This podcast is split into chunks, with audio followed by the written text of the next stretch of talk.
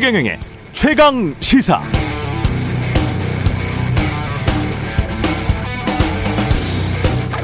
우리 남편이 대통령 되면 동생이 제일 득번다.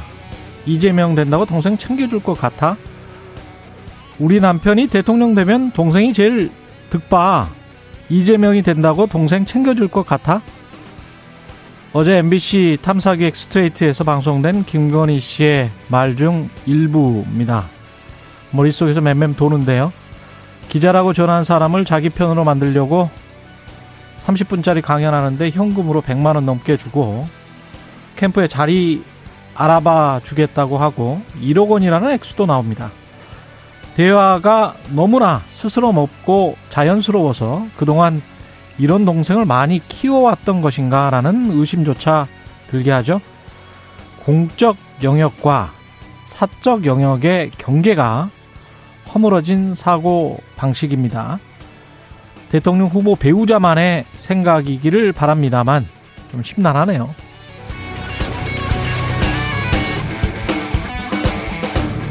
네, 안녕하십니까. 1월 17일 세상에 이익이 되는 방송 최경령의 최강시사 출발합니다. 저는 KBS 최경령 기자고요. 최경령의 최강시사 유튜브에 검색하시면 실시간 방송 보실 수 있습니다. 문자 참여는 짧은 문자 50원, 기본자 100원이 드는 샵 9730 무료인 콩 어플 또는 유튜브에 의견 보내주시기 바랍니다. 청취율 조사 기간을 맞아서 방송 참여하신 분들 추첨해서 따뜻한 커피 쿠폰 보내드립니다. 많은 참여 부탁드리고요. 오늘 1부에서는 어제 공개된 윤석열 대선 후보의 부인 김건희 씨와의 7시간 통화 내용 관련해서 MBC 법률 대리인 김광중 변호사와 이야기 나눠보고요. 2부에서는 최고의 정치 더불어민주당 진성준 의원, 국민의힘 성일종 의원 만납니다.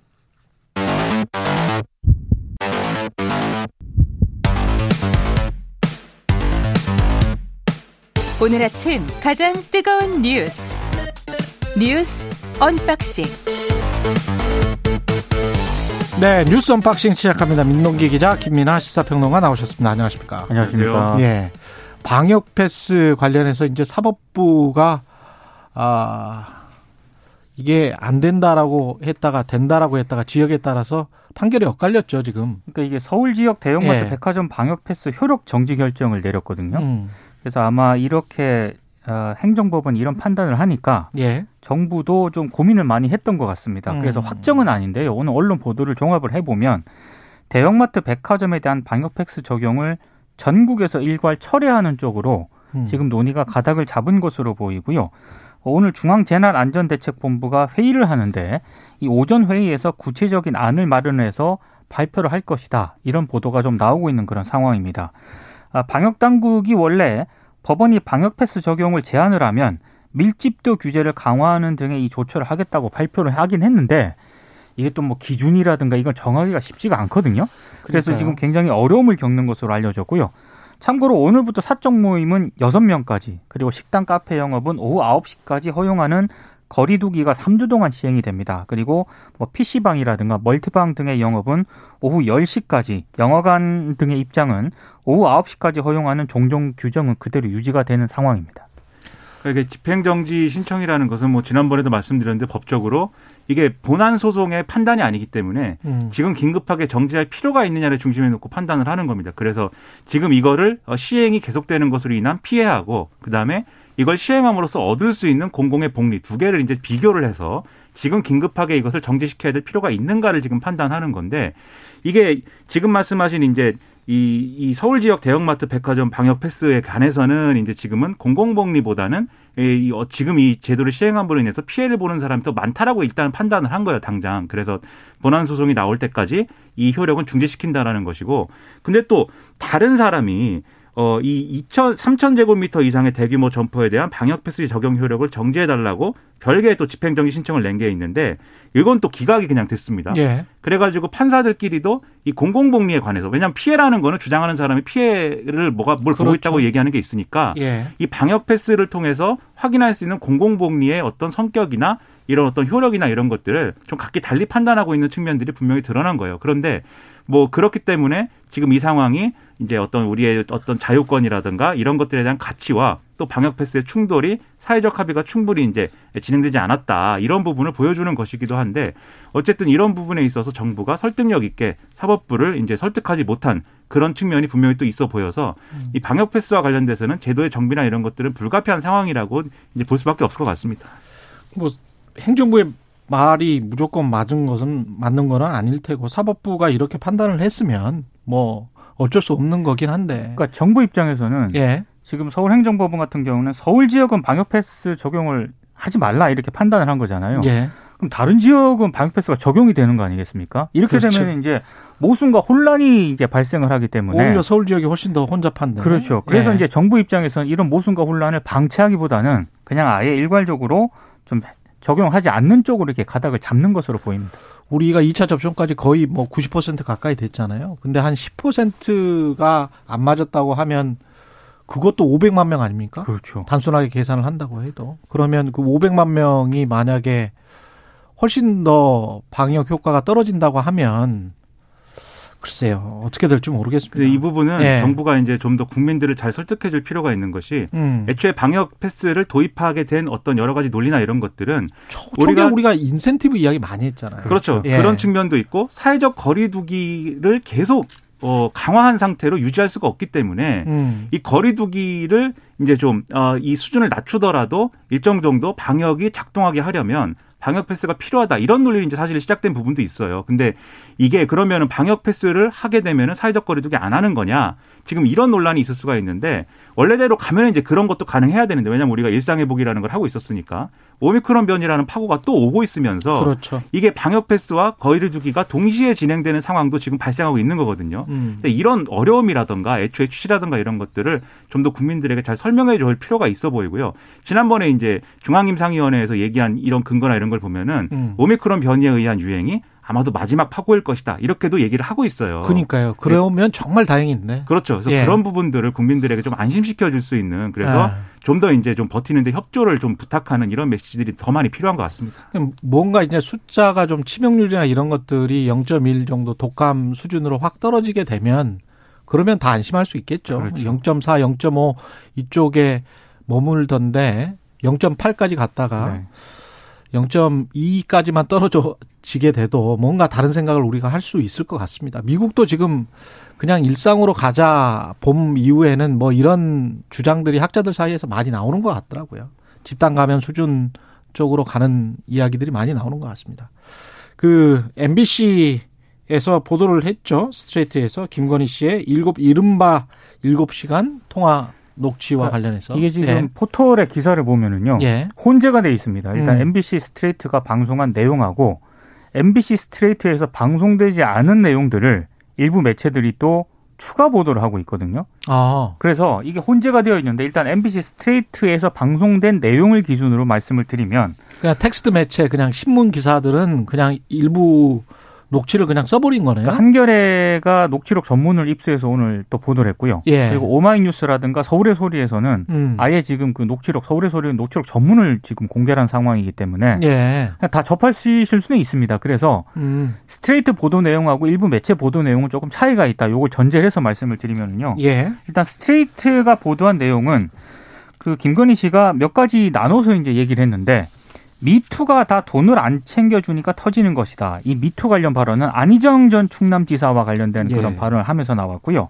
보수들은 챙겨주는 건 확실하니까 아, 미투가 별로 안 터진다 이런 맥락에서 얘기를 했습니다. 그리고 조국 전 장관 수사와 관련해서는 그렇게 펼칠 게 아닌데 수사를 너무 많이 너무 많이 검찰을 공격했기 때문에 뭐 검찰하고 싸움이 된 것이다 이런 취지로 얘기를 했고 조국의 적은 민주당이다 이런 발언도 했습니다. 음. 그리고 박근혜를 탄핵시킨 건 보수라는 그런 얘기도 했고요. 예. 그리고 지금 유- 서울의 소리 기자에게 수차례 캠프 영입을 제안하고 지난해 8월에는 오프닝에서 말씀하신 것처럼 코바나 컨텐츠 사무실로 불러서 가 30분짜리 강의 맡기고는 105만 원을 좀 건네기도 했습니다. 잘하면 1억을 줄 수도 있다 이런 얘기를 하기도 했고 5만 원은 택시비인가 보죠? 어, 그 100만 원이면 100만 원인데 5만 원은 저도 솔직히 좀 이해가 안 갑니다. 아, 이게 예. 5만 원이 보통 그, 그거예요. 교통비. 아, 예. 예. 예. 100만 원은 강연료. 뭐 네네. 이렇게 계산을 하는 것 같습니다. 30분에 100만 원 예. 대단합니다. 그리고 네. 김종인 전 총괄선대위원장 영입 성사가 되지 않았습니까? 예. 이거와 관련해서도 본인이 오고 싶어 했다. 먹을 거 있는 잔치판에 온 거지라고 얘기를 했고 홍준표 의원과 관련해서는 홍준표 까는 게 슈퍼챗 그러니까 유튜브 채널에서 실시간 후원금을 슈퍼챗이라고 하는데 슈퍼챗은 더 많이 나올 것이다. 이런 얘기들을 스트레이트에서 어제 방송을 했습니다. 그러니까 이, 런 대화들을 보면은 김건희 씨는 상당히 이제 유능한 분 같습니다. 어쨌든 이렇게 예. 어, 서울의 소리라는 매체가 제가 뭐 이 매체를 무슨 뭐 유명세에 따라서 구분하기는 어렵지만 윤석열 후보가 얘기했던 뭐 메이저 매체 이런 건 아니잖아요. 과거에 이제 윤석열 후보는 KBS, MBC 등을 이제 메이저 매체라고 이제 분류를 했는데 그런 이제 메이저 매체 기자가 아닌 분인데 어떤 이 스트레이트 보도에 의하면 이 서울의 소리가 이른바 뉴스타파가 어, 이 윤석열 후보가 검찰총장 되던 시절에 인사청문회 과정에서 윤석열 후보에게 불리한 보도를 했다는 이유로 2019년 그렇죠. 예. 그때는 이제 윤석열 후보가 문재인 그 정권의 검찰총장이 되는 수순이었기 때문에 그렇죠. 서울의 소리가 뉴스타파에 항의 방문을 가고 그랬다는 거 아닙니까? 음. 그 과정에서 아 서울의 소리는 우리 편이다라고 생각을 해서 그때 그 얘기를 하면서 이런 제안을 한 거잖아요. 우리 캠프에서 일해라. 그때 참 잘했다. 이런 음. 얘기를 하면서 그럼 이게 사실 서울의 소리라는 이런 뭐 어떻게 보면 작은 매체에 대해서도 이런 태도인데 과연 메이저 매체에 대해서는 어떻게 했을까 이런 생각을 자연스럽게 하게 됩니다. 물론 이거 김건희 씨가 했다는 게 아니라 윤석열 후보와 그 측근들이 어떻게 했을까 뭐 이런 생각을 자연스럽게 하게 되는데 실제로 이제 윤석열 후보 캠프에는 그 당시부터 현역 언론인이던 분들이 많이 이제 가기도 하고 뭐 지금도 이제 대변인으로 있고 뭐 이러잖아요. 그렇죠. 그래서 이게 뭐 서울의 소리와 김건희 씨 간의 어떤 뭐 대화다라고 볼 수도 있겠지만 전반적으로 이 언론하고 특정 후보하고의 어떤 관계를 또 보여주는 그런 사안이 아닌가라고도 생각이 되는데요. 음. 그래서 이런 것들이 단지 이제 흥미 위주로 볼 게 아니고 윤석열 후보가 그러면 이런 방식의 이제 김건희 씨가 캠프 인사를 이렇게 영입하거나 하는 걸 알았는지 그리고 그런 과정에 실제로 어떻게 그러면 캠프 인사에 반영이 됐는지 이런 것들을 좀 해명을 해줄 필요가 있어 보이고 일단 김건희 씨는 이 스트레이트 보도에 대해서는 입장을 따로 냈죠. 그래서 캠프 인사나 이런 거에는 관여한 바는 없다. 그리고 이 방송을 통해서 보도된 내용 중에 부적절한 발언 등등은 뭐 그것은 사과한다 이렇게 얘기를 하긴 했는데 이건 뭐 후보 캠프에서 공식적으로 어떻게 됐다는 것인지를 설명할 필요는 있어 보입니다. 음. 홍준표 후보는 약간 격양된 반응을 보였고 이준석 대표는 별거 아니었다는 식으로 이야기를 했고 반응들이 좀 다양하네요. 예. 어, 홍준표 의원은 직접 언급이 되, 다 보니까 음. 경선 때 왜 그렇게 집요하게 자신을 폄훼하고 물어뜯었는지 김건희 씨 인터뷰만 잠시만 봐도 짐작할 만하다. 이런 입장을 내놓았고요. 이준석 국민의힘 대표 같은 경우에는 후보자의 배우자가 본인에게 과도한 의혹을 제기하는 매체들에 대해서 지적하고 조언을 해주는 사람들에 대해서 감사를 표하고 적극적으로 인사를 영입하는 것은 전혀 문제가 될 일이 아니다. 이렇게 페이스북에 쓰기도 했습니다. 윤석열 후보는 특별한 코멘트는 하지 않았고요. 다만 이제 국민의힘은 지극히 사적인 대화임에도 공익적 목적에 부합하다고 주장하면서 불법으로 녹취된 파일을 방영했다면서 유감을 나타냈는데 이 부분은 조금 정정을 좀 해야 될 것 같습니다. 예. 왜냐하면 재판부가 지난 14일에 가처분 결정을 일부 인용을 하면서 공익을 위한 것으로 봄이 상당하다면서 일부 발언을 제외한 보도를 허가를 했거든요. 그러니까 그리고 양자 간 대화를 녹음하는 건 불법이 아니에요. 그렇습니다. 그러니까 이거는 법원에서도 인정을 한 것이고요. 예, 이 법원에서 예. 인정을 했다는 부분을 좀 말씀을 드리고요. 예. 그리고 더불어민주당은 별 더불어민주당하고 이재명 후보 쪽에서는 별다른 논평을 내지 않았습니다. 아니 그리고 이 윤석열 후보의 배우자 김건희 씨가 캠프에서 어떤 직책을 맡고 있는 상황에서 캠프를 구성하기 위해서 적극적으로 인사를 영입했으면 이준석 후보의 말대로 전혀 문제가 될 게 없죠. 후보 아니고 대표입니다. 그분은 이준석. 예, 이준, 네. 이준석 대표의 네. 말이 전혀 문제가 될 게 없죠. 근데 네. 김건희 씨가 캠프에서 그때나 지금이나 어떤 뭐 직책을 맡고 있나요? 전혀 아니죠. 전혀 아니죠. 그러니까 공적 영역과 사적 영역이 완전히 경계가 무너져 있다는 거예요. 그렇습니다. 예. 그리고 이제 캠프에 들어오면 뭐 1억도 줄 수 있다 이런 식으로 이야기를 했다는 거는 캠프에 지대한 영향을 끼치고 있다라는 것으로밖에 볼 수 없잖아요. 그리고, 그리고 캠프 관계자들 모아놓고 홍보 관련해서 뭐 해준다고 30분 동안 강연하고 100만 원을 줬다는 거 아닙니까? 그리고 스트레이트에서는 방송을 하지 않았지만 뭐 지금 다른 매체들에서 방송하고 있는 보도한 내용을 보면은 예. 일부 이제 윤석열 후보하고 김건희 씨를 비판적으로 보도했던 그런 매체들 있지 않습니까? 음. 그 매체를 언급을 하면서 뭐 응징성 발언을 해서 제가 구체적으로 언급을 안 하겠습니다. 이 부분에 대해서는 법원이 예, 좀 판단을 했기 때문에 어제 MBC에서 방송된 김건희 씨 통화 내용 중 일부가 지금 준비가 돼 있기 때문에 40초 정도 일단 듣고 다시 이어가겠습니다. 나 좀 도와줘요. 기자님이 언젠가 제편 되리라고 믿고, 아, 난 솔직히 우리 캠프로 데려왔으면 좋겠다. 우리 남편 대통령이면 동생이 제일 득볼지 뭘 그래. 이재명 된다고 뭐 동생 챙겨줄 것 같아? 그러니까 양쪽 줄을 서 그냥 어디가 될지 모르잖아. 사실은 조국의 적은 민주당이야. 보수는 돈 주고 해야지 절대 그러면 안 돼. 나중에 화당해 화. 위토도 이 문재인 정권에서 먼저 그거를 해, 터트리면서 그걸 잡자 했잖아. 음. 아, 그럼 보통 잡자 하냐고 미투도. 아유, 그 사람 사, 사람이 살아가는 게 너무 삭막해. 나는 안희정이 불쌍하더만 솔직히. 사람이 살아가는 게 너무 삭막해. 돈 주고 해야지. 뭐, 어, 약간 좀 충격적인 내용들은 있어요. 그렇습니다. 이런 것들이 음. 이제 바람직한 인식이다라고 전혀 볼 수가 없는 거고 만약에 이 말을 이제 후보 배우자가 아니고 후보가 했다면 음. 그러면 이제 이거 엄청난 일이죠. 근데 저는 다만 이제 이 부분에 대해서는 이 스트레이트가 보도를 하는 방식에 대해서는 저는 조금 이제 의문이 남아 있는 게 있는데 예. 왜냐하면 지금 이제 핵심적으로 문제가 되는 사안이 뭐냐를 이제 아이템을 잡고 그것에 대해서 의혹이 제기되고 있는데 그러한 근거가 김건희 씨 발언이다라는 식으로 배치를 해야 음. 이게 사람들이 아 이런 의혹을 지적하기 위해서 보도를 했구나 이렇게 받아들일 수가 있는 거거든요. 취재가 주가 됐어야 됐다. 그렇죠. 그렇죠. 근데 음. 지금 이제 내용을 보면은 지금 들으신 이런 음성들 있지 않습니까? 이 조국 전 장관에 대한 여러 가지 평가라든지 그다음에 이제 안희정 전 지사와 관련된 여러 가지 이제 문제 그 어, 이 성폭력 문제라든지 이런 것들에서 본인 견해를 막 얘기하고 있는데 그럼 이런 견해가 그러면 뭘 의미하는 건지 우리가 이 견해를 알아야 되는 이유가 뭔지 이거를 또 스트레이트가 또 제시할 필요도 있었어요. 근데 이 뒷부분과 관련돼서는 다소 두서없이 이제 전시하듯이 이제 좀 보도된 측면도 분명히 있거든요. 예. 그래서 이 부분에 있어서는 이제 어100% 모범 답안으로 이제 보도한 그런 내용은 아니다라는 생각이 들고요. 다만 이제 후보 배우자가 이런 인식을 가지고 있다라는 거에 대해서는 국민이 또 평가할 대목이기 때문에 이 부분과 관련된 김건희 씨나 캠프의 어떤 뭐 법적 대응이나 뭐 어떤 정치적 대응은 그것대로 하고 또 국민의 판단은 판단대로 맡기고 이런 부분들이 좀 필요할 것 같습니다. 한 번 더 방송이 될 것 같으니까요. 그것도 좀 지켜봐야 될 것 같고 관련 내용 은 잠시 후에 김광중 MBC 측 어, 법률 대리입니다. 김광중 변호사와 좀 이야기를 나눠보겠고요. 안철수 후보가 KBS 일요진단에서 한 말이 뉴스 가치로는 굉장히 좀 높은 것 같은데 이 이야기 먼저 짚고 넘어가죠. KBS 1호 진단에 안철수 후보가 나왔는데요.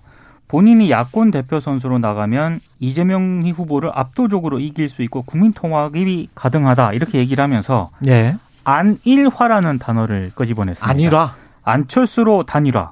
요즘 이 안일화라는 말이 단어가 어. 시중에 떠돌고 있다.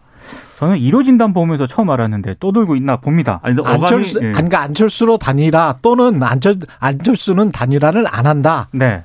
둘 다라는 거 아니에요? 저는 둘 다라고 일단 예. 보고 근데 있는데 저희 이게 어감이 좋지는 않아요. 왜냐하면 안일하게 되는 것 같잖아요. 안일화. 그래서 이 어감을 위해서라도 이 안철수 후보 지지자분들은 아재가 많네요. 아니, 그래서 예. 네, 이 문, 문구를 바꿔줘야 된다. 예. 위험, 위험한 개그입니다. 제가 봤을 때도 약간 어감이 좋지는 않은데 예. 어찌 됐든 그 본인은, 앵커가 예. 앵커가 계속 물었습니다. 그러면 대선 하루 전인 3월 8일까지 단일화를 절대 안 한다고 단언할 수 있느냐 이렇게 물었거든요.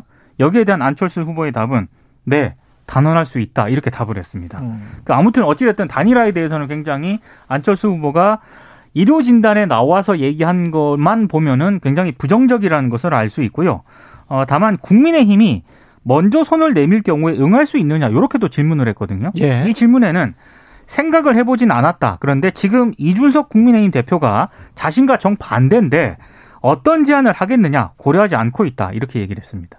그러니까 이 발언은 이제 최근까지 안철수 후보 지지율이 높았잖아요. 그렇기 때문에 좀 자신감을 가지고 단일화 안 한다 이렇게 얘기를 하고 있는데 근데 이 지난주 말부터 이제 안철수 후보가 좀 떨어지는 지지율이나 이런 게 이제 등장할 가능성이 좀 있어 보였어요. 여론조사 결과 종합을 하면 이번 주 초에 이제 그런 여론조사들이 나올 가능성들이 있는데 음. 여기에 따라서 이제 뭐 발언이 변화를 하는지 아니면 끝까지 어떤 상황에서든 완주하겠다고 하는지 그건 앞으로 이제 좀 지켜봐야 될 대목인 것 같습니다. 그리고 이준석 대표가 지난 금요일에 최경련의 최강 시사 나왔었잖아요. 네. 그때 홍준표, 유승민과의 단일화, 특히 홍준표와의 당 내부의 단일화가 더 중요하다고 했잖아요. 네. 근데 이게 지금 상황이 꼬인 게 주말에 또 MBC 탐사기획 그 스트레이트에서 홍준표 의원과 관련해서 김건희 씨가 아주 묘한 발언을 했고 경선 전략가 같아요, 김건희 그렇죠. 씨는. 그러니까 네. 경선 때 어떤 일이 있었는지 그리고 홍준표 의원이 거기에 관해서 반응을 아주 격하게 했기 때문에 그런 부분들이 이준석 당 대표의 생각대로 될지 잘못하면 이쪽도 놓치고 저쪽도 놓치는 게 아닌지 뭐 이런 우려도 있습니다. 그렇죠. 국민의힘 입장에서는 그런 네. 것들이 좀 있어요. 예. 그런 측면이 있고 그 다음에 심상정 후보 정의당 후보가 집권 나흘 만에 대선 레이스에 복귀했다고 봐야 되겠죠? 그렇게 해석을 하고 있습니다. 예. 왜냐하면 어제 갑자기 이제 예고 없이 광주 주상복합 아파트 붕괴 사고 현장을 방문을 했는데요. 이때 기자들에게 기자들이 물어보니까 그냥 마음이 쓰여서 내려왔다. 참사가 났는데 그대로 있기가 죄송해서 실종자 가족들을 뵈러 왔다 이렇게 얘기를 했는데 오늘 그 신촌 세브란스 장례식장에 일단 그 희생자 빈소가 차려져 있거든요. 여기를 방문을 하면서 공식 일정을 재개할 것이다라는 게 언론들의 일단 전망이고요.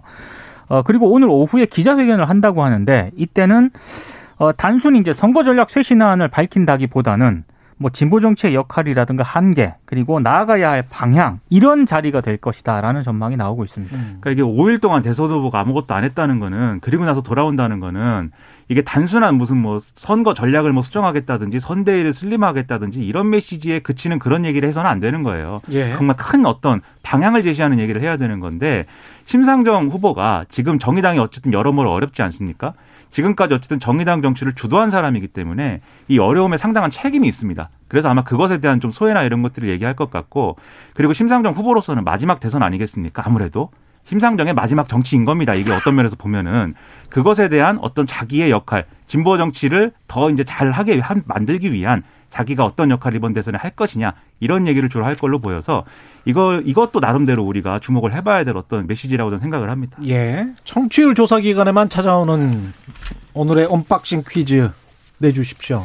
네, 언박싱 퀴즈가 오늘도 준비가 되어 있습니다. 모, 이 모두가 이것만 기다리는 것 같아요. 네, 우리가 뭘 얘기하든지 커피 간에 커피 받아야 되니까 네, 끝까지 들으시는- 받아야 된다. 네, 끝까지 예. 들으시는 분들이 많아지고 있습니다.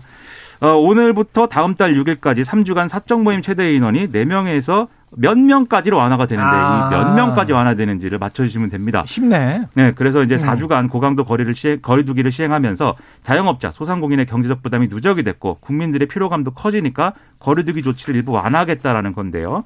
4명에서 몇 명으로 완화되느냐? 네, 이걸 맞춰주시면 되고요. 어, 짧은 문자 50원, 긴 문자 100원이 드는 샵 9730 무료인 콩 어플 또는 유튜브 이 답을 보내주시면 추첨을 통해서 아마도 최경영 기자가 커피 쿠폰을 보내드린다라는 것입니다. 고맙습니다. 뉴스 언박싱 민동기 기자 김민아 시사평론가였습니다. 고맙습니다. 고맙습니다. KBS 일라디오 최경영의 최강시사 듣고 계신 지금 시각 7시 42분입니다.